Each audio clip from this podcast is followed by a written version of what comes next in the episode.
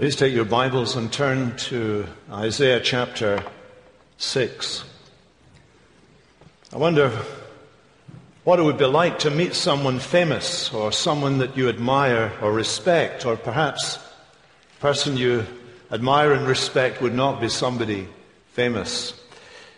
But whatever, uh, it's been my privilege over the years to meet a number of people who were, I suppose, relatively famous. I once shook hands with the president of France.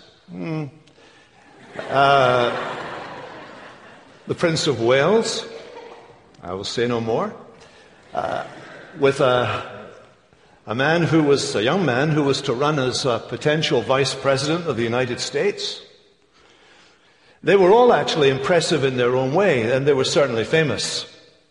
Where we, where we lived in London, in Richmond, it was uh, regular to see on the streets people whose faces you recognized.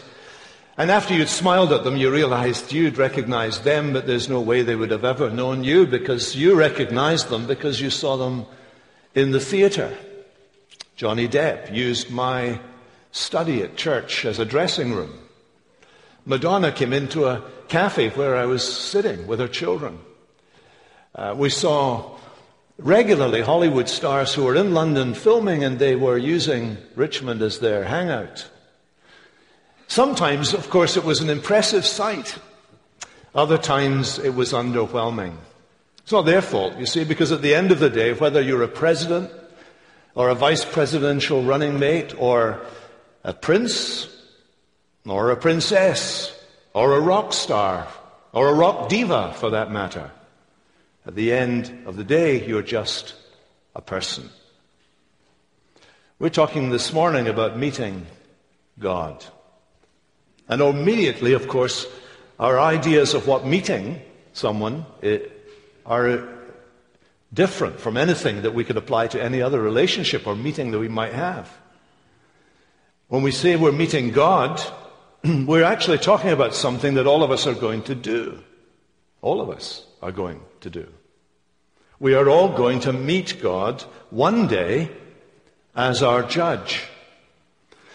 This makes the question absolutely critical that we must know today where we stand before Him so that on that day the issue is resolved. We have to get ready for that day. This really is, in many ways, the subject of this chapter. We looked at it last time. We're coming back again to look more closely at its central thought. Its central theme is captured by the seraphim. I like to think of the singing seraphim as a kind of band. There they are, and uh, or, or, or, a group singing the praise of God. There they are, the singing seraphim. Uh, Isaiah does not describe them. He describes what they do. He describes their actions, but he cannot tell you really what they look like because they belong to a different category than anything we can compare with. He tells us he has a vision. With his eyes wide open, not in sleep, with his eyes wide open, he sees the Lord. He sees the temple. But he sees beyond the temple, as if the temple itself has been expanded from that little bit of real estate on Mount Zion. He sees above it and beyond it, and he sees the heavenly temple intersecting with that earthly temple. He tells us that he sees the glory, the glory of the Lord. It's his glory that fills the temple. And he hears these creatures, these seraphim, who belong, as I said, to a different category uh, of being than our own. He hears these seraphim singing this great and exalted song. Holy, holy, holy is the Lord of hosts, is Yahweh of hosts. The whole earth is full of his glory. Two words that are important. Holy and glory.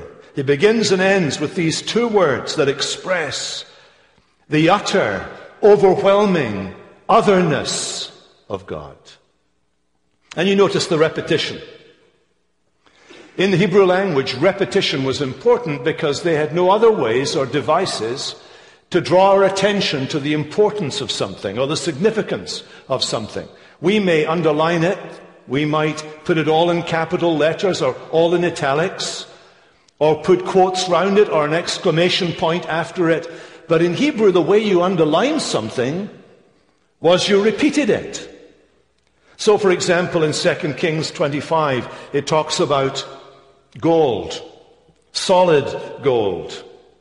Actually, in the Hebrew, it talks about gold, gold. There's gold and there's gold, gold. Gold, gold is the genuine stuff. It's full of carats and it's very expensive. It is the real thing. Back in uh, Genesis 14, we read about a bunch of people who'd been in a war with uh, Abraham and they're running away from Abraham. And in the English Standard Version, it says that as they're making their escape, they fell into the bitumen pits in that region. Actually, in the Hebrew, it just says they fell into the pit pits. Because apparently there are pits and there are pit pits. It's one thing to fall into a pit, but if you fall into a pit pit, you've fallen into the pitiest pit of them all. And that's bad news. But here we find in this Song of the Seraphim, here we find an attribute of God that is magnified to the most superlative position possible. The triple holiness of God. Here is the total truth about God. It may very well be underlining something about the, the nature of God as the Father and the Son and the Spirit. It may very well be doing that, but it's also underlining this is the total truth about God. He is holy, holy, holy. Yahweh of hosts. And as we learn in this chapter, holiness has to do with everything that sets God above us and makes him awesome to us. Holiness has to do with everything that sets God apart from us and makes him different from us. Holiness has to do with everything that sets God against us and makes him terrible to us. And holiness has to do with everything that sets God after us and shows him gracious to us. Let's look at those things together. Holiness has to do with all that sets God above us and makes him awesome to us. Notice the context of the song. It's all about God on his throne. I saw the Lord, he says in verse 1, sitting on a throne, high and lifted up. And again in verse 5, my eyes have seen the King, the Lord of hosts, Yahweh of armies. I've seen the Lord of hosts. Here is the description of the Holy God. He is above us. He is above us in majesty. He is the King who reigns and sits on this throne of the universe. In his vision, Isaiah, in the temple, beginning with the Holy of Holies, and the Ark of the Covenant, which was the footstool of God, sees the throne of God, as it were, extending upwards and outwards to fill the universe like an inverted pyramid from that point, moving upwards, outwards, filling the expanse of the universe was the throne of God and God sitting on that throne. It is a vision of the greatness, the bigness, the majesty, the sheer enormity and the infinity of God as he reigns over all. This is majestic sovereignty. Here is consuming majesty. Here is exalted loftiness. Here is God holy. Now that word holy means to cut. And what Isaiah is saying is this. God is an infinite cut above everybody and everything else there is. He is above us. Therefore, he is awesome to us. Ezekiel had a similar vision. The priest prophet Ezekiel saw God's throne coming towards him at a frightening rate of knots, moving and acting like some great living object with the cherubim gathered around with whirring wheels that denoted the endless energy of God moving from Jerusalem out there to the desert where Ezekiel and the exiles were in their captivity, moving towards them the throne of God. And he says that there was one with a human figure sitting on that throne and he was high above him. He was huge. He was enormous. He was great. He was majestic. In the book of Revelation, the apostle John sees a throne and sees someone sitting on that throne. And he sees that the one sitting on that throne is in charge of history. He's in charge of the book of destiny, which when it is opened, unseals the story of humanity from the beginning to the end of time. The one who's in charge is sitting on the throne. Now, when you see God on the throne, when you have a vision of the majesty of God, that is enormously threatening to us. It's threatening to those who don't know Him, whose sins have not been cleansed. But it is also wonderfully stabilizing for the people of God. So that when the early Christians are being persecuted by the same forces that had crucified their master, Jesus, and are determined now to eradicate this fledgling Christian movement, when the early Christians think about those realities, they then turn their mind to think about the King, the sovereign Lord. They use that very language. And they remind themselves as they pray to Him that whatever is happening around them in the world, whatever the chaos that is raging outside as evil people try to plot their downfall and their demise, that everything they do, like everything they did to Jesus, they do according to the plan and the purpose that God has determined should happen. He is on the throne and he reigns. He reigns in power. Theologians refer to the transcendence of God, that he's up and out and bigger and above all of our imaginations. Geerhardus Vos talked about the unapproachableness of God. The one thing is true that people, when they encounter God, never feel comfortable. They never feel somehow chummy and matey with Him the way we are with our friends. There is nothing like that. When people encounter God, they, they realize that He is distinct from all the other idolatries we have in our lives and in the world. They are nonentities. They are nothings in comparison to Him. In fact, He asked the question, to whom will you liken me? The only proper response to God is the response of these cherubim, covering their faces, covering themselves. They are reverent before Him. They are humble before Him. They want to disappear. They want not to be noticed in the presence of God because God takes center stage. He has all the glory. And you know, that people who know their God are humble before Him. Robert Murray M'Cheyne said that no one can at one and the same time think, I am great, and that God is a great God and Jesus is a great Savior. There is no place for thinking that you are specially great if you believe God is great and that Jesus is a great Savior. It inspires humility in our hearts.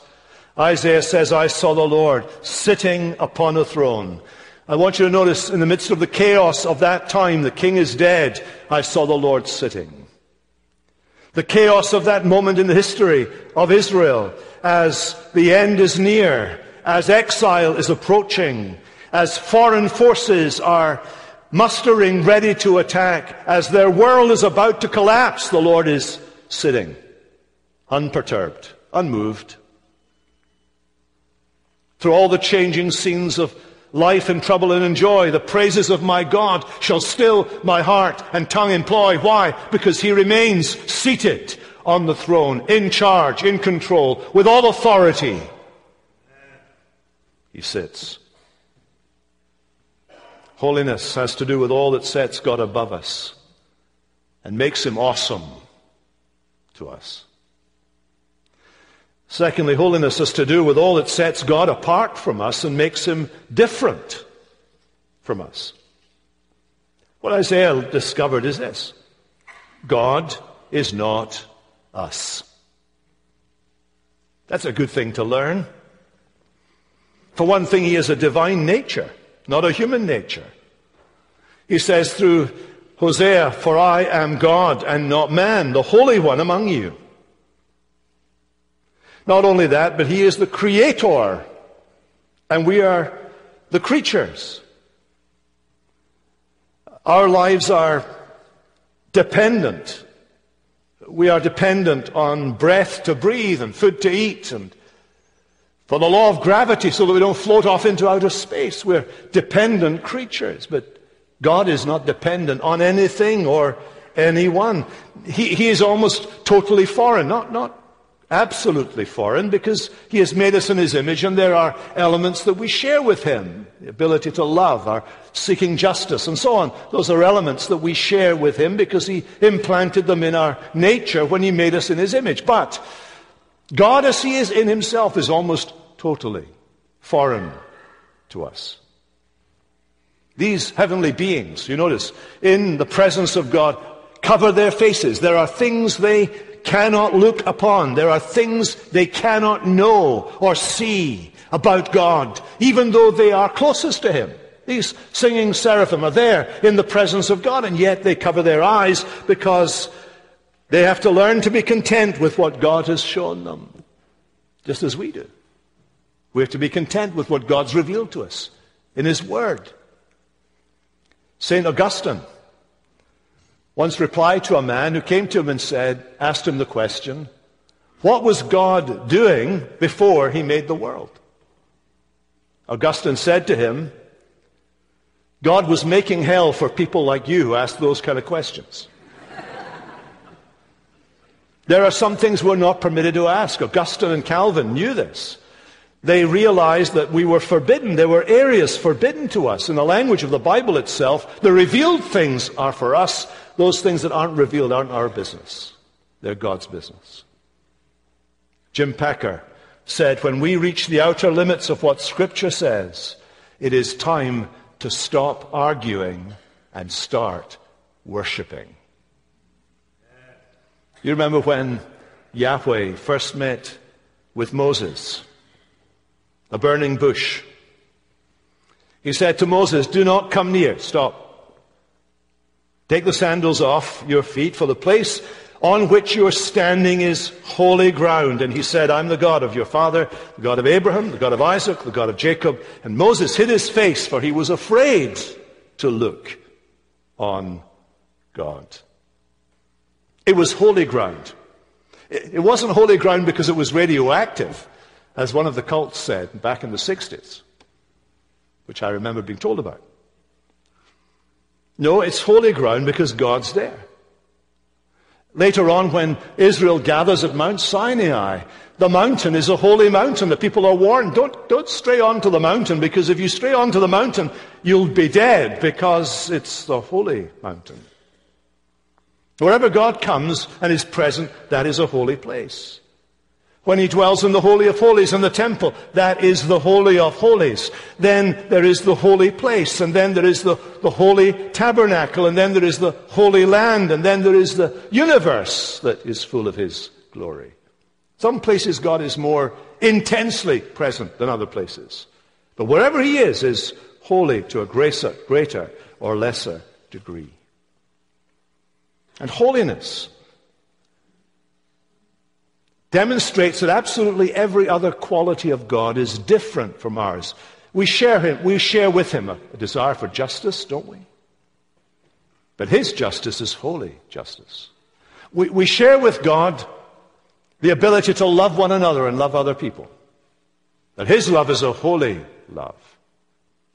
Even in those parts that we share with God, when it comes to thinking about God, we think in different categories. The category we think of when we think of God is the holy category. He is apart from us, different from us. To whom will you compare me that I should be like them? says the Holy One. And the answer? Nothing. No one. Then, thirdly, holiness has to do with all that sets God against us and makes him terrible to us. You see, the word also carries this idea that God is absolutely pure and that his being is profoundly ethical. This is, by the way, one of the reasons why the law of God was revealed to Moses at Sinai. It was the great revelation to all humanity that the God who made Adam in the garden made Adam in a covenant relationship with himself that was bounded by law. That was to teach Adam and to teach the rest of humanity that the God with whom they were dealing is a profoundly ethical and moral being, and that the fundamental issue that is at stake with humanity is we have broken the bounds of our covenant relationship with God. We have broken His law. We've abandoned that law. And Israel had broken God's law. And because God is against us, that spells trouble for us whose sins are unatoned for. Because God's glory is manifested in his judgment of sin. He judges sin. Our sin and God's holiness cannot coexist.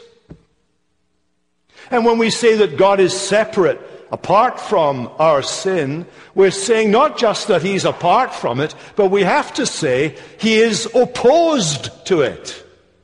Not only opposed to sin as, a, as if it were some kind of substance. You know this thing that people say very often in a trite way, and we know what we mean by it, but actually it's inaccurate that God loves the sinner and hates the sin. You heard that said? Sin is not some kind of objective substance that you can separate from the sinner. God is opposed to the sinner. The wrath of God is revealed against all the unrighteousness and ungodliness of men. That's part of our problem. And this is what prompts God to send people like the prophets, like Isaiah, back to his stubborn and rebellious creatures to warn them and to labor the point with them that their relationship with God is not a right relationship. Now, this idea of the holiness of God lay at the very heart of Isaiah's ministry to the people of Judah. Too many people in Judah in his day had mistaken the royal theology of the Davidic king and the coming Davidic king who was to be the Messiah, they, they had mistaken that theology with its promise of unconditional uh, blessing to David and his, and his offspring as a kind of blanket approval for all that they did, both good and bad. They falsely came up with the idea that God keeps his promises, but God does not keep his threats. He would never keep his threats to destroy Zion. He would never keep his threats to devastate his promise and derail his plans. He would never do that. God was stuck with them. He was stuck with them. That's what they thought, for better or for worse. But Isaiah and the prophets are sent back to these people. Isaiah, we read in verse uh, 11 of this chapter, is to go back and announce that in fact the cities will lie ruined and uninhabited, and the houses will be left deserted, and the fields ruined and ravished, and the people sent into exile, and the land utterly forsaken. That was the reality. It was going to happen. God's word had spoken. God is against us because of our sin. That makes him terrible to us. Isaiah never forgot the day that he saw into the mysterious heart of God and understood that he was the Holy One. In fact, from that day forward, his favorite designation of God was as the Holy One of Israel. The Holy One of Israel. He uses that 12 times in chapters 1 to 39, 14 times in chapters 40 to 66. It's his signature, his signature tune. God is the Holy One of Israel. When we say that God is holy, all we're saying is God is God. God is God. Now, at this point, we, we can raise a question that's often raised by scholars, but maybe you haven't thought of it, and that is why this chapter is where it is in the book. Something that this chapter records the initial experience that Isaiah had with God back at the very beginning, and that it forms his call to Christian service. Some of us understand that. We understand that there, that there is a point in our lives, and certainly there was in mine as a teenager, where I came to terms with God's claim in my life, His call on me, and, and it was a kind of very significant uh, moment in my, in my life when I realized that. And, and so people put this, very often this was, this was preached on, and I heard this preached, the call of Isaiah. On the other hand, Calvin and others think that in fact this experience comes to him after he's already begun his ministry, it looks like that, doesn't it, in Isaiah? He's already been preaching and, and now he comes into the temple. I think there's a little bit of both involved. I think it's early on in his life.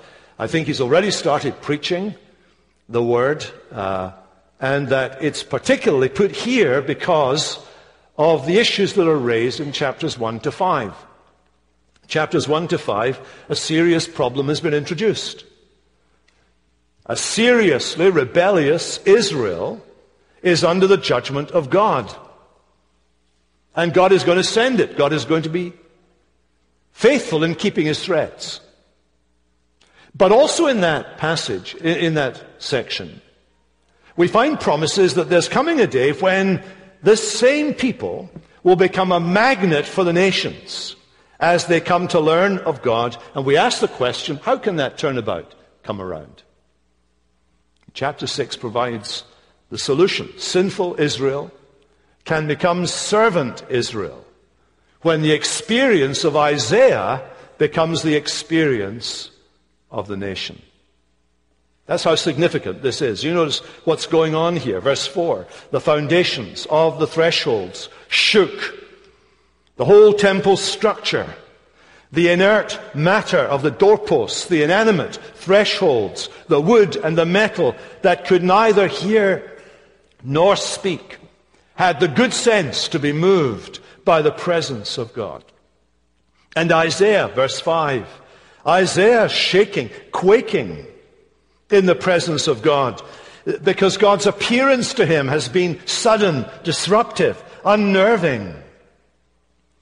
He is overwhelmed. What's he overwhelmed by? Notice his own uncleanness, his unworthiness, his sinfulness. Look at the language he uses. The language of woe, the language of lost, the language of unclean. Calvin says he's reduced to nothing here. He sees he's in deep jeopardy. The effect of seeing God is terrifying. He begins to come apart. He was a prophet. Prophets had the oracles of God. They had a burden of the Word of God laid upon their shoulder. Their task was to proclaim that Word, whether it was good news or bad news. If it was good news, it usually started with a formula that said, Blessed, blessed be. Like Jesus did in the Beatitudes, Blessed are the poor in spirit, for they shall see God. But if it was a bad news message, it began with the word woe, doom, damnation, curse be upon you. And he was a preacher of this message. And there was both a good news and a bad news message. And he'd spoken this word, just as Jesus would speak both words of blessing and words of cursing. Woe to you, scribes and Pharisees, hypocrites. Here is the prophet. And in the presence of God, he has this vision of God's holiness. And the man who preached blessing and cursing to others in the presence of God, only has one word for himself in the presence of a holy God. Woe is me. Damned am I. Doom be upon me. Cursed am I. In the presence of God. Because he realized, you see, the depths, the pervasiveness of sin. It was in him, it was in everybody. He's devastated. Even that one place where he was most useful to God, where he was most gifted in his speech, was at the root the most radical form of his own uncleanness. He learned a significant lesson that some people never learn in all of their lives. He learned that our strengths and our gifts and our talents and our usefulness to God are unclean. They're unclean. We can't take any comfort from them or boast in them because the best we do the highest we get is riddled through with uncleanness when exposed to the burning glare of the majesty and purity of God. None of us can stand. None of us can stand. Woe is me. You see, in a fallen world, beloved, our reason, our talents, our nature, there is nothing that is neutral. Nothing that is not affected and effected by sin. Isaiah found God's holiness terrible. He realized he had no hope, no hope with God because of his sin. The amount of it was irrelevant. The nature of it was irrelevant. The awful purity of God, the awful purity of God undid him Sometimes people complain about having to repeat a confession of sin in church. But it's a reminder to all of us that we come here as sinners in need of mercy. And here's the amazing thing about the holiness of God. You think of the Apostle Paul. If you look at his life ministry, you'll see him describe himself, one of the apostles, the least of the apostles less than the least of the apostles, the chief of sinners. Because the nearer you get to God, the more realistic you get about yourself. The more you hate sin, the more you see it. The more you see it in yourself that you haven't seen before. It's part of our growth because the closer we get to God, the closer we get to that point where Isaiah was, where you stand in the presence of God and you say, Doomed am I, damned am I, cursed am I, because I see sin as you see it. God is light, and in him is no darkness at all. I am not like that. In me is all kinds of darkness in the presence of that burning light of God. But that's not the end of the story. For holiness, holiness has to do with all that sets God after us and shows him to be gracious to us. Picture this scene. Humpty Dumpty. You know that very famous literary story.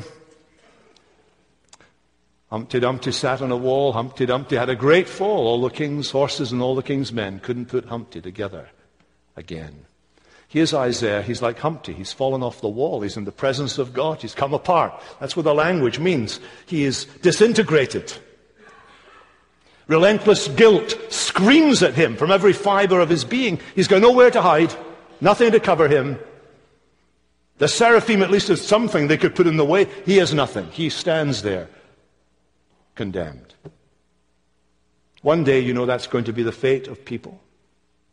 When Jesus returns, Jesus said, They will say to the mountains, Fall on us, and to the rocks and hills, Cover us.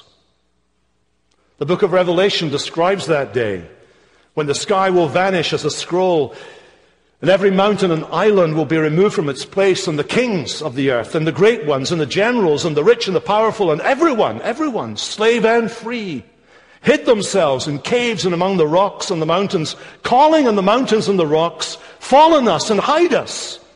Hide us from the face of him who is seated on the throne, from the wrath of the Lamb. For the great day of their wrath has come, and who can stand? That day is coming.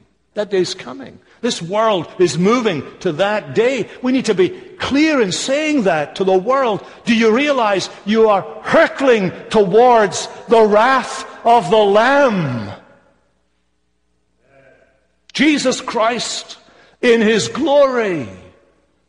The Jesus that Isaiah saw, as John 12 tells us, when he saw his glory that day in the temple.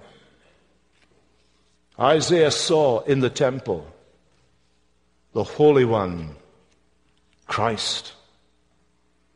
Peter caught a glimpse of him. Even in his human nature, Peter saw Jesus perform a miracle and we read, when Simon Peter saw it, he fell down at Jesus' knees, saying, Depart from me, for I am a sinful man, O Lord. But actually, Isaiah was no Mr. Humpty. All the king's horses and all the king's men could not put him back together again. Isaiah didn't have horses and soldiers working for him. But from the throne, the seraphim flew to me, having in his hand a burning coal he had taken with tongs from the altar, and he touched my mouth and said, Behold, this has touched your lips. Your guilt is taken away. Your sin is atoned for. The holiness of God cries out to me, Keep off. Draw back. No trespassing. And yet, this vision of the holiness of God teaches me that God comes after me. He comes after me with mercy from the altar. Most likely, this is the day of the atonement. The only day of the year where the coals from the altar were taken into the Holy of Holies. And the coal that had been in the altar is taken and is applied where he felt his sin most acutely, on his lips. The meeting point of the kiss. That most intimate part, as it were. Touches there in a severe mercy, in a painful act of cleansing, being cleansed by holy fire from the altar and a second of burning flesh on the lips brought healing that lasted for eternity. And the cleansing that God gave him didn't just deal with the speech, it dealt with all his sin. And you notice it dealt with all his guilt. Your guilt, all of it is taken away. Your sin, all of it has been paid for. Paid for on the altar. Paid for on the altar. The God who is holy, who pushes us away because we are unholy, is the same God who comes after us. He comes after us when that holy thing that is born, that is conceived in Mary's womb, is born. And he walks among us as holy and blameless and perfect as he dies on the cross the Holy One of God as he rises from the dead, that holy seed as he is exalted to his Father's right hand in the place of all power to sit on this throne and judge the nations. That Jesus. That Jesus. In mercy reaches out to us because his mercy is different too and cleanses us and makes us fit to stand, to exist in the presence of a holy God. Today, all you and I can do Today, all you and I can do is receive that gift of cleansing that comes from the throne above and is applied to each one of us individually by faith, receiving it, resting on it, trusting in the one who made it possible, our Lord Jesus, the Holy One of God, the Holy One of Israel. Let's pray together. Father, we thank you that in your mercy, the experience of Isaiah, so dramatic as his was, nonetheless is reproduced in the life of every believer who has come to see through your word their need and has come to cast themselves utterly on your mercy. Cleanse our hearts by the inspiration of your Holy Spirit that we may perfectly love you, worthily praise you, and eternally enjoy you. In Jesus' strong name, amen.